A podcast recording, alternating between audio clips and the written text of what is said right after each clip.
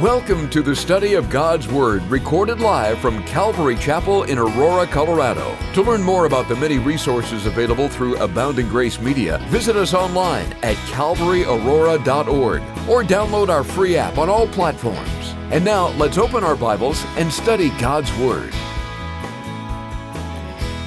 We're going to be looking at chapter 2 of Titus, and we're going to be examining the grace of God. While you're doing that, I just want to kind of say a word of who we are. You know, who is this guy up here?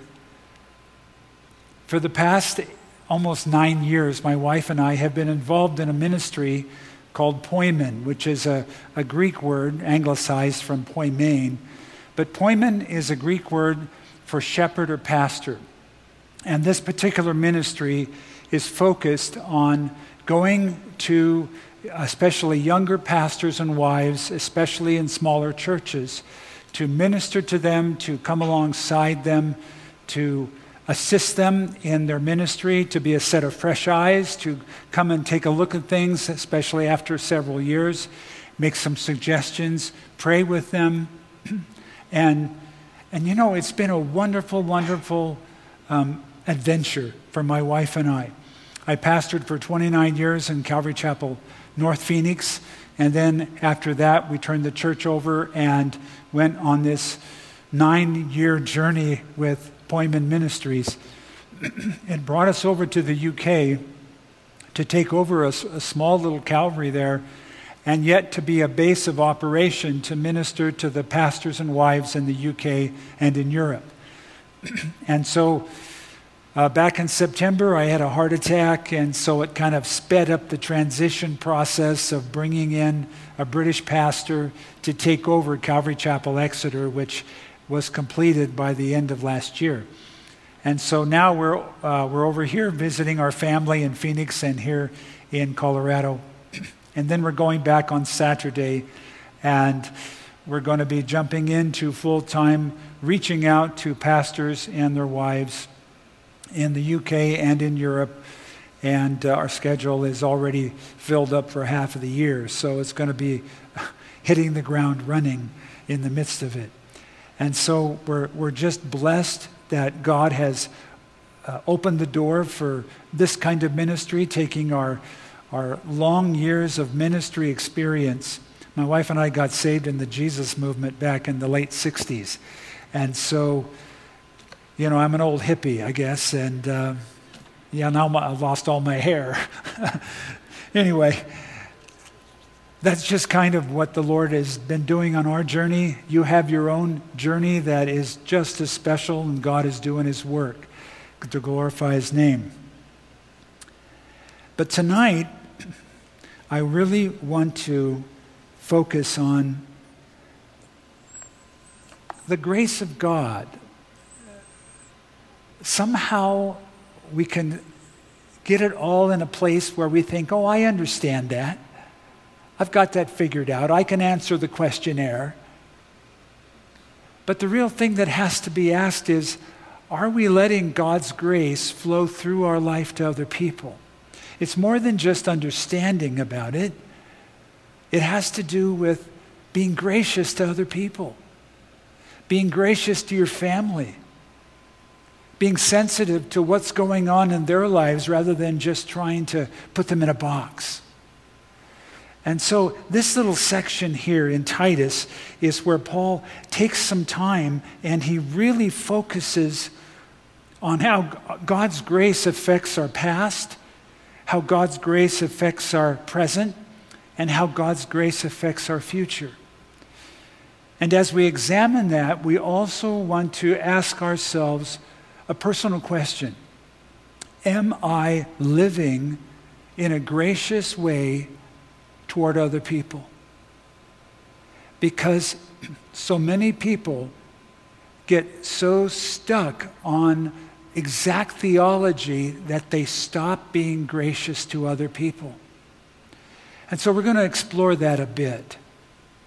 So Let's begin with a word of prayer, and then we'll jump into reading verses 11 to 15 of chapter 2 of Titus, and we'll see what the Lord has for us, all right? Father God, we thank you for the opportunity to study your word tonight. And we're inviting you to minister to us about your grace. It is so very precious and special to you. Lord, would you meet us here? Would you speak to our hearts? Would you examine us, Lord? We want to not just understand about your grace, but we want to be people that reflect and show your grace to this world around us. And so tonight, Lord, we open your word. May we hear from you in Jesus' name. Amen and amen. Verse 11 to verse 15 of chapter 2 of the book of Titus.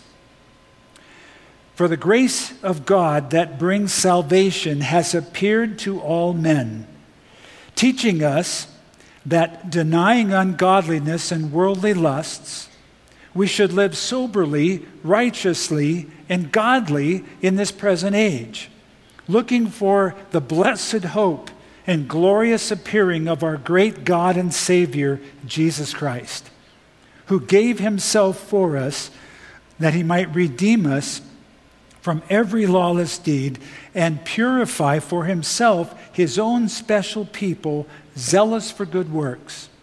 Speak these things and exhort rebuke with all authority, let no one despise you.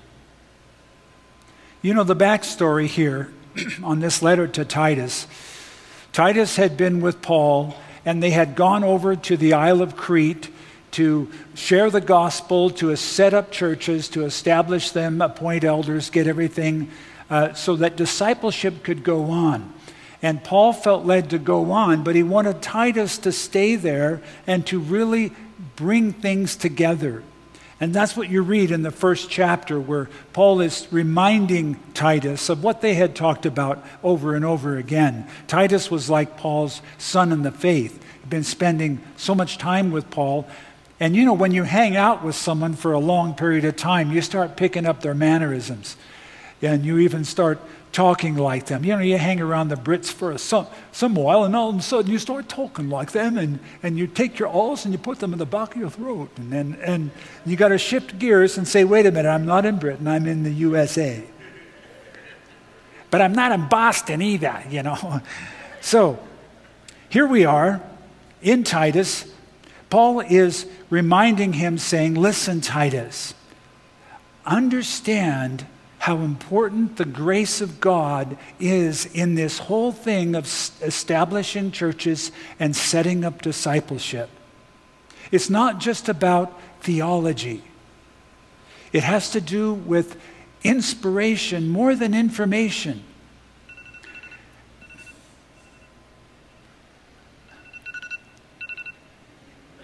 Sorry, I hit repeat and thought, okay, let's cancel that, baby. Uh, that's done. No worries. So Titus is there to say, listen, as he's discipling, he's saying, understand that God's grace takes care of your past. It's the grace of God that brings salvation that has appeared to all men. Our past has been forgiven. We still have a memory of it, don't we? I can still think back when my wife and I went to high school in Hillsboro, Oregon, 1969, when we barely graduated. We, had, we weren't even believers yet. And yet, it was right after graduation where God called us to Himself, and we both repented and became believers at age 18. Then we got married six months later. Which, by the way, don't get married at age 18. I'm just telling you right now. There's more, I'm just telling you right now. But we've been married now 49 years. That's another side story. Where Titus was ministering in the Isle of Crete, they had a reputation. Paul gives a description of the of the reputation of the Cretans And he says over in verse 12 of chapter 1, one of the Cretans, a prophet of their own, said, Cretans are always liars, evil beasts, lazy gluttons. This testimony is true. Therefore, rebuke them sharply that they may be sound in the faith. There are cultural habits that get in the way of discipleship. And you know, that's still true, isn't it? No matter where you go, every country has their own cultural uniquenesses. There's nothing wrong with being in a unique culture until the culture has you do things contrary to the laws of the kingdom of God. Then culture does not trump Scripture. Scripture trumps culture. We live in a culture that is less and less influenced by biblical principles. And as believers, we are challenged daily to hold the, the, to the truth, but yet still be gracious to other people who have different views and opinions than you do. God's grace is needed in every culture. God's grace is different than mercy. God's grace is different than love. His grace is something that so impacts your life all of a sudden. All the little things that maybe previously annoyed you are put aside, and you're going, you know, God has done so much for me. It's, it, what, what uh, the offense that has happened is, is, is so lightweight compared to, to what He's done for me. God's grace, Paul says in verse 11, has appeared. And the word appeared in the Greek means um, it's actually the, the word where we get the word epiphany. It, it, it comes up like the sun in the morning and makes things brighter and brighter, and, and the heat is affected by the sun. When I first became a believer at age 18, I didn't understand about the grace of God. I still remembered my sin, my sins, plural. And I still fell into sin. And I tried really hard to stop sinning. My idea of being spiritual is how long you can go between sins. And so I tried really hard. And the only problem was is that in, in trying really hard, I'm sinning. you know, I, I'm trying to do it myself and not just accepting the reality of what God has done in my life.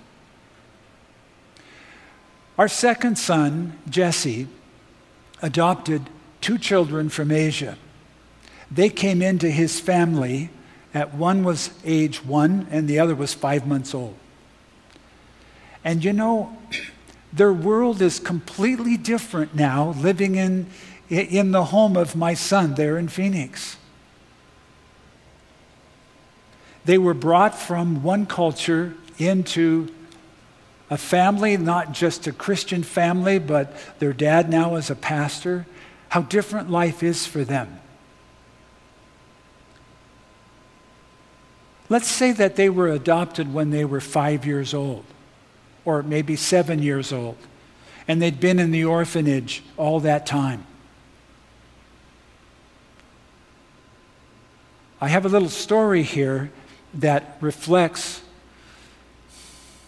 the heartbreak of the mindset. And this ties in with sometimes how we see our own life when we first come to the Lord. There was a family in our church in Phoenix who had adopted a little girl from Guatemala. And before my son was adopting those two from Asia, I asked this family, what's it like? Uh, what's it like? What's the hardest part about, you know, the adoption process and bringing them into your family? And without a beat, the dad said, when she gets in trouble.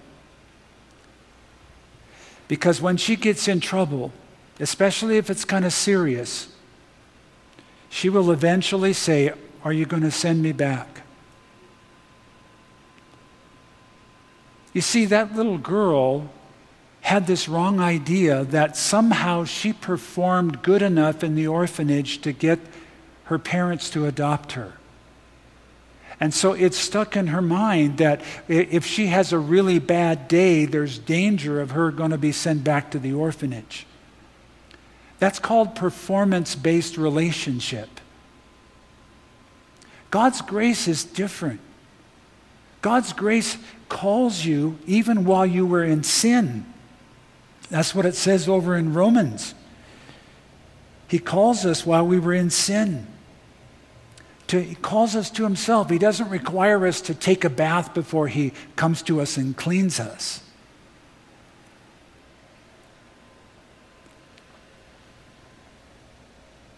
God has been gracious to us to forgive us all of our sin if we place our faith and trust in His Son Jesus. We are saved by grace through faith, and that not of ourselves, it is a gift of God, not of works, lest anybody should boast. Ephesians chapter 2. So if God has been so gracious to us, when we see others who are not believers and them having behavior that we know clearly is sinful behavior, are we gracious to them like God has been gracious to us? Well, Pastor Bob, I mean, you can't just ignore the truth. Well, okay. But how did Jesus deal with sinners when he approached them? He was a rabbi. It's interesting how they felt comfortable around Jesus because there was this grace that came out of his life, this grace and this love. God has called us to be clear about the truth of his grace, but we have to be men and women who are gracious to other people. That it's going to take time. How long did it take for you to become a believer? How long did it take for me? I gave believers such a rough time. And they were living right in the house. I was in a commune. The rock band I was in had a, you know, we had a house in Portland, Oregon, and some Christians moved in. And they were so annoying. They just kept in my face with the gospel. And I just, you know, get away as I'm busy smoking dope and into Eastern mysticism and all the rest. But you know, they loved me through it. And then there came that point where the Holy Spirit all of a sudden turned the switch on. And, and all of a sudden it dawned on me if they're right, I'm in big trouble. I have to find out. God has this way of taking his rope and pulling you in slowly. Are we that way with others we're praying for? Or do we take the scripture and try to microwave them? Microwave salvation. Let me grab your chin. Say this prayer right now. And, and we think, okay, now they're in. Put the notch on your belt. Let's go on to the next one. Listen, the grace of God teaches us to be gracious because the grace of God brings salvation. And, he has and that grace has appeared to all men. Let's take a look at the second part the grace of God affecting our personal life today in the present tense. Verse 12, teaching us, the grace of God teaching us that denying ungodliness and worldly lusts, we should live soberly, righteously, and godly in this present age. I want you to notice the word teaching, the grace of God teaches us. That word means to, to train, to instruct as a child is instructed over and over. The grace of God does an ongoing work of training throughout our entire life as a believer. I, my wife and I have been believers almost 50 years now, and I'm still being trained by the grace of God. I'm still coming to points where I'm thinking, what, what am I doing? I'm not, I'm not allowing your grace to flow through my life.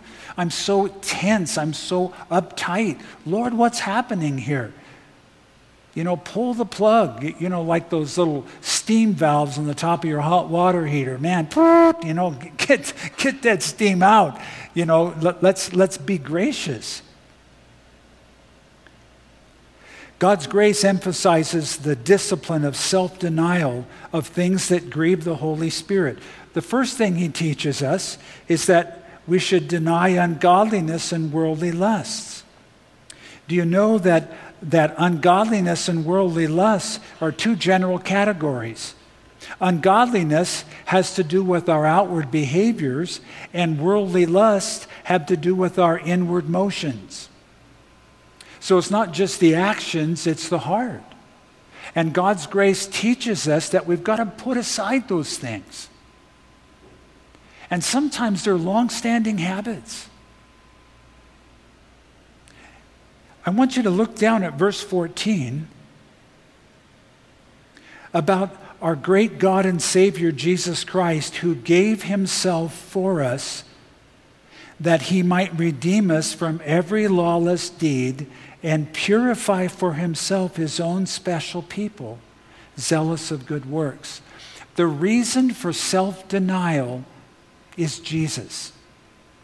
It's not just doing the work because this is what we don't do. It's not just being a moralist. It has to do with falling in love so deeply with the Lord Jesus. You don't want to do anything that would bring offense to that relationship and would block that fellowship. Denying um, uh, ungodliness, godless living, worldly lust, the sinful pleasures, the passions. Jesus said this to his disciples in Luke chapter 9, verse 23. Then Jesus said to them all, Whoever anyone desires to come after me, let him deny himself, take up his cross daily, and follow me. For whoever desires to save his life will lose it but whoever loses his life for my sake will save it. You see, the, it's all about Jesus, it's not about the rules. Being a Christian is not a rule keeper. Being a Christian is the most important thing in your life is Jesus Christ. Now, how can that be? I mean, we study about George Washington and we study about Benjamin Franklin, you know, and my life isn't devoted to George Washington or, or Ben Franklin and reading all of his writings. I can't have a relationship with George Washington, but I can have a relationship with Jesus Christ because he's alive. He rose from the dead. And as, the, as you get close to him, the sweetness of the life is something that you don't want anything to block. Any behavior that the scripture tells you and reminds you is grievous to the Holy Spirit, you go, I, I can't be doing that anymore. It's not because you're telling me, it's because, man, if I do those things, my life just ends up shriveling up.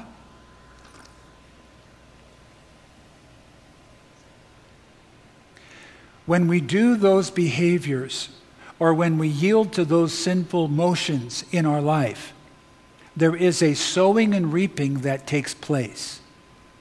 In Galatians chapter 6, we are reminded by Paul do not be deceived. God is not mocked, for whatever a man sows, that he will also reap. For he who sows to his flesh will, of the flesh, reap corruption. But he who sows to the Spirit will of the Spirit reap life everlasting.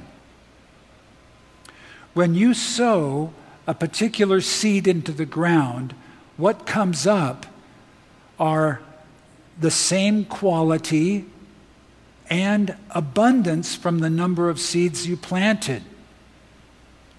You see, that seed that you plant comes up not anything different than what you planted.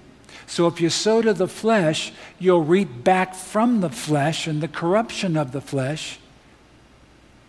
And it comes back in quantity. You sow a, a, kernel of corn into the ground. It's not one big kernel that comes up, you know, it's a stalk, and then there's ears of corn, and there's, it multiplies.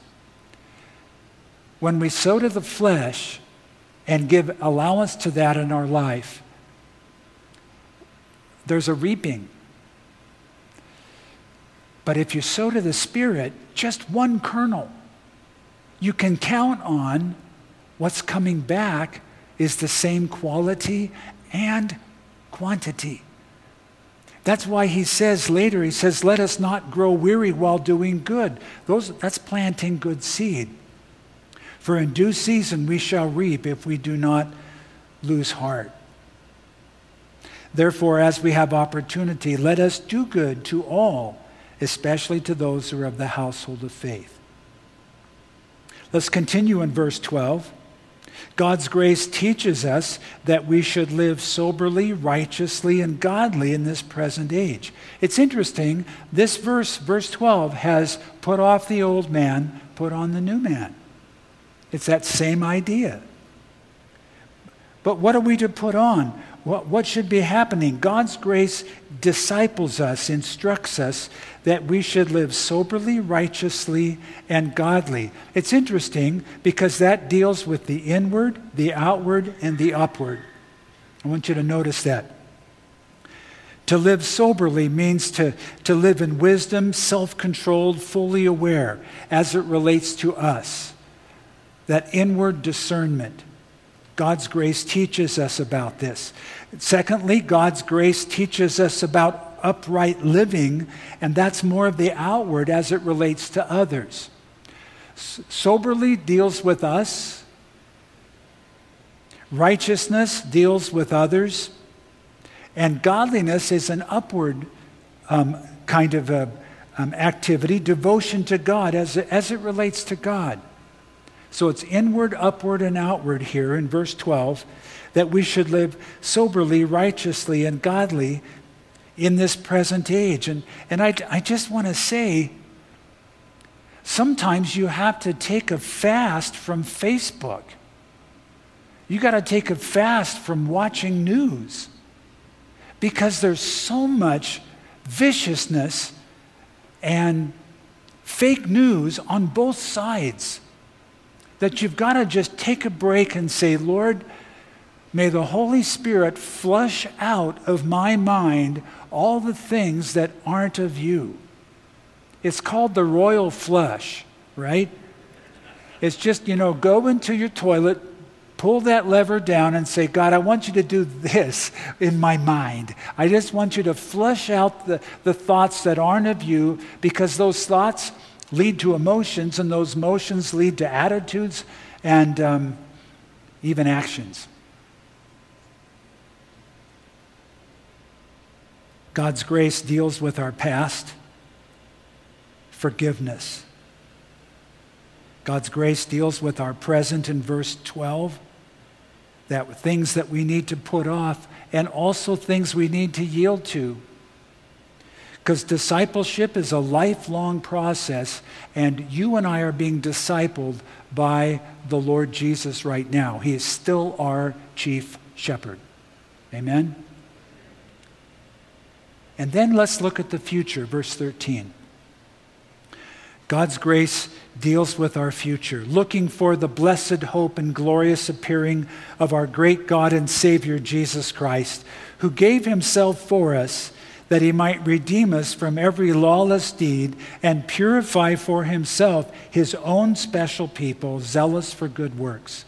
And then the exhortation to Titus speak these things, exhort and rebuke with all authority, and let no one despise you. The grace of God causes us to look forward into our future. There's coming a time when the Lord Jesus is going to come for his church. He's going to bring his rewards with him, we are told in Scripture.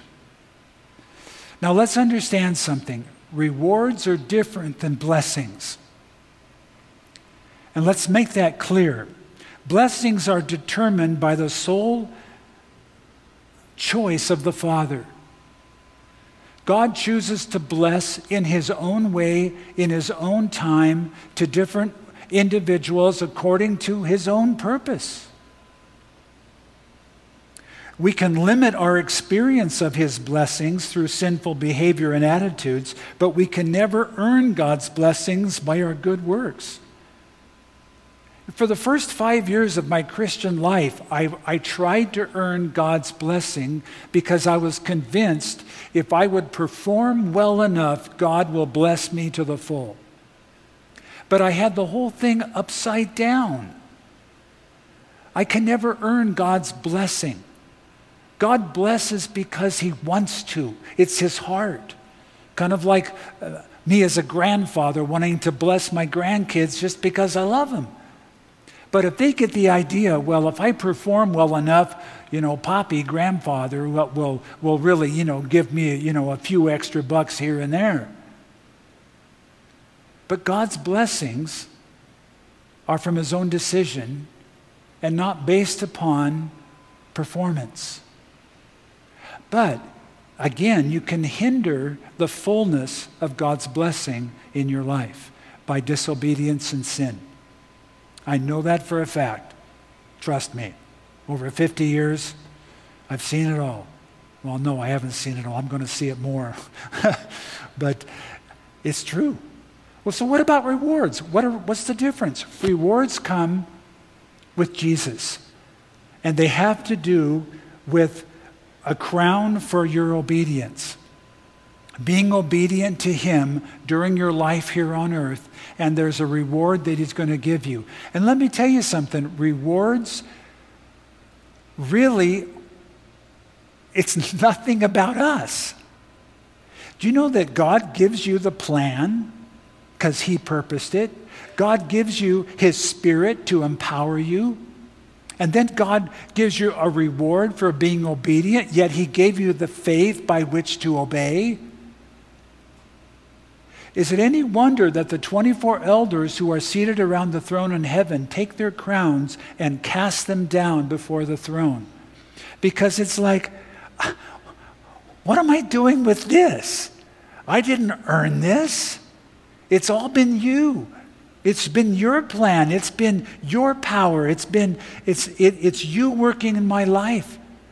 This crown that you gave me is yours. That's why they're casting the crown down. There's a reward coming for each and every one of God's children. Look closely here verse 13. God's grace teaches us to look for the blessed hope.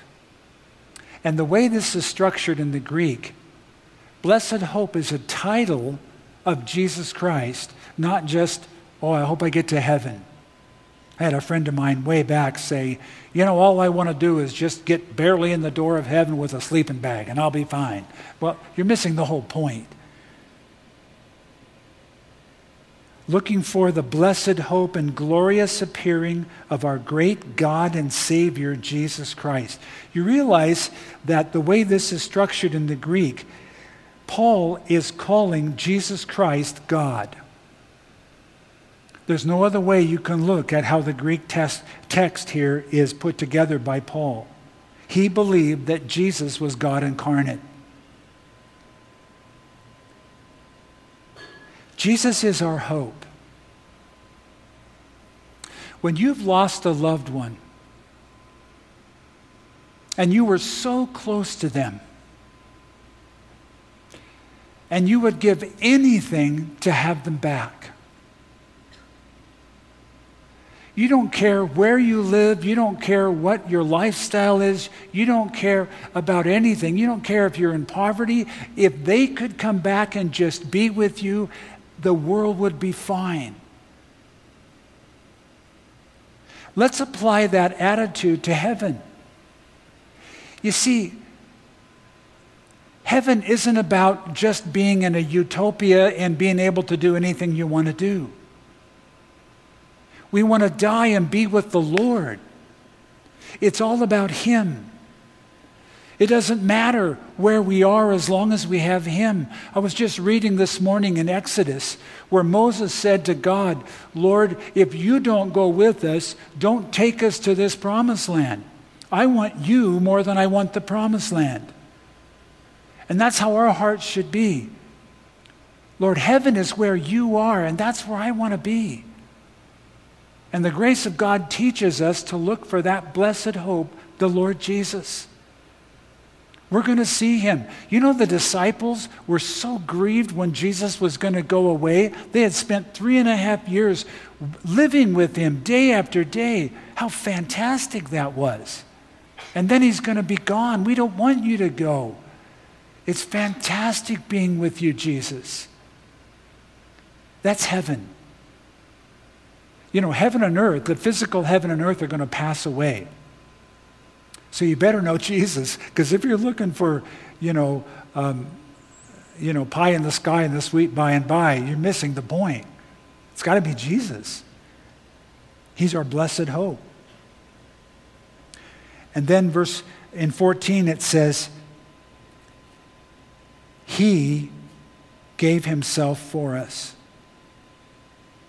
Because of what he has done, that's why I live a life of self sacrifice and my focus is Him because of what He's done for me. That He might redeem us from every lawless deed and purify for Himself His own special people, zealous for good works. Jesus, purify my heart. Lord, you know the thoughts that come out of my life sometimes are not pure. May your Holy Spirit do the royal flush in my thought life and just flush out those things. And may you put that sweetness of your life back in its fullness in my heart. To what end does he do this? It's for himself, that he might redeem us from every lawless deed and purify for himself it's not even just for us, but it's for Himself. God's working in your life because He's so excited about the end product, you and Him together. I, I can't communicate to you how much God loves you. Maybe your parents hated you. Maybe your friends rejected you, and all you think of is, is you know, nobody understands. The Bible tells us very clearly that God loves us so deeply that he thinks about you more times than there are grains of sand in the sea. Why does he tell us that he's thinking about us all the time? So that we stop thinking about ourselves and be more focused on others. If God's got it covered, then I should just release myself to share and minister and pour out his love and grace to others.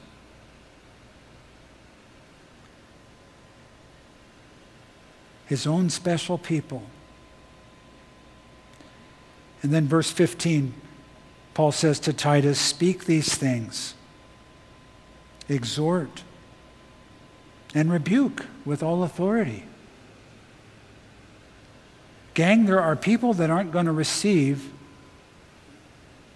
when you share about Jesus. And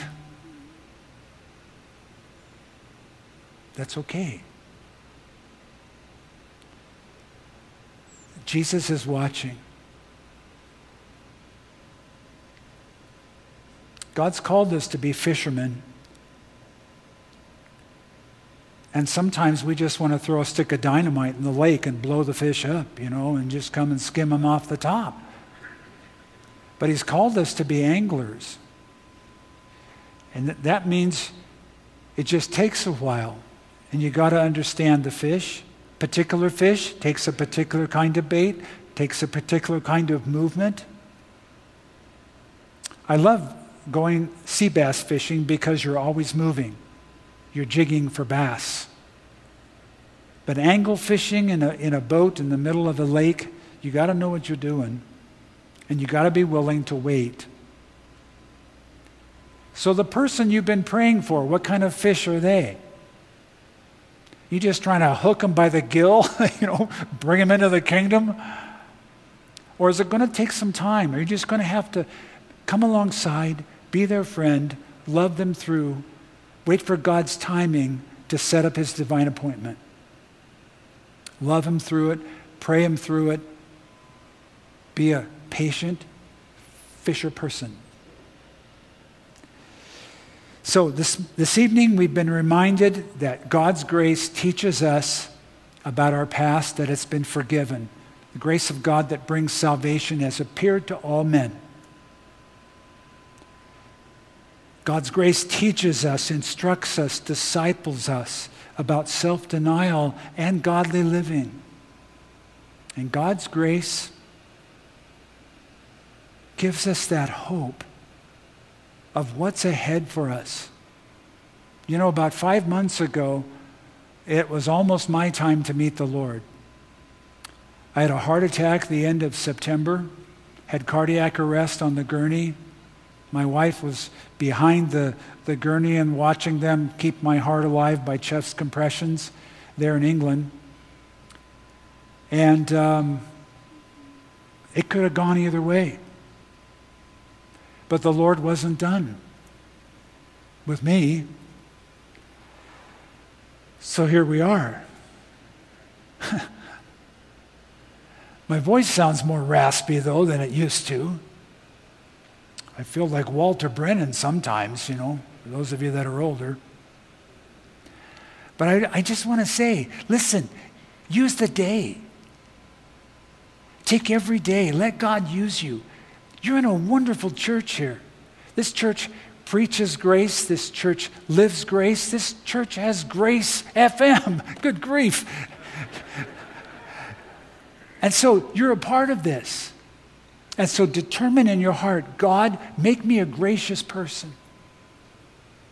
Help me to see people like you see them.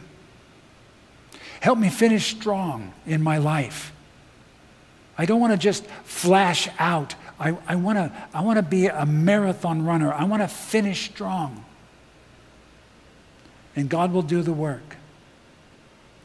But your hope is Jesus, not just heaven, being with Him.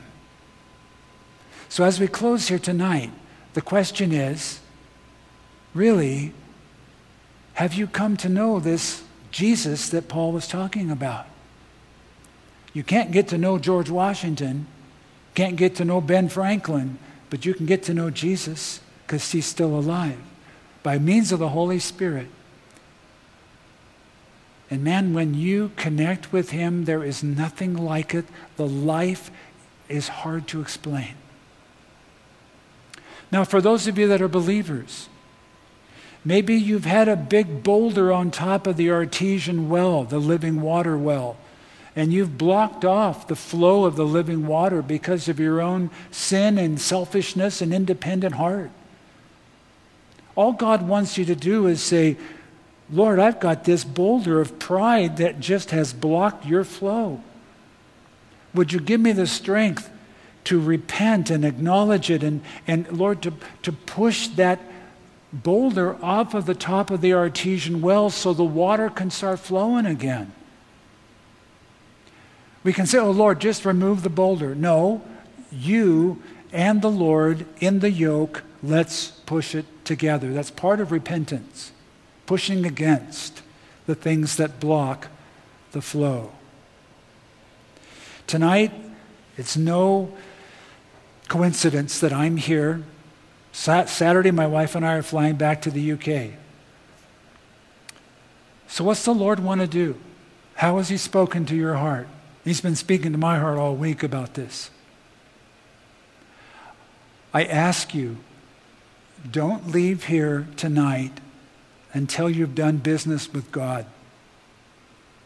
If, he's, if He brought things to your mind that you have to take care of, please take care of it take the time to come up front as the last song is, is sung and pray with someone and start the process. That's your step of faith to start the process. You can do this. It's kind of like Marlin said to Nemo You can do this, Nemo. Just take that step. All right? Let's bow our heads. Father God, we thank you for your word tonight. We're asking that the Holy Spirit would do special ministry to us individually. Yes, Lord, we are a church congregation gathered in this building, but you see us as individuals. The things you've been speaking to our heart about, Lord, help us not just look in the mirror and then walk away, but to actually take a step of faith and act upon it tonight. Lord, you love us so much. Your word tells us that your spirit seeks to burn that into our heart. Oh God, touch us in the deepest part of our life, please. Break through. And Father, we're just looking for you to do that work. So tonight, it's yours. In Jesus' name, amen. We pray that you've been encouraged by this Bible study delivered live from the sanctuary of Calvary Aurora. For prayer or a copy of this study, call us at 877 30 GRACE. That's 877 304 7223 or visit us online at calvaryaurora.org. Be blessed as you worship Jesus this week.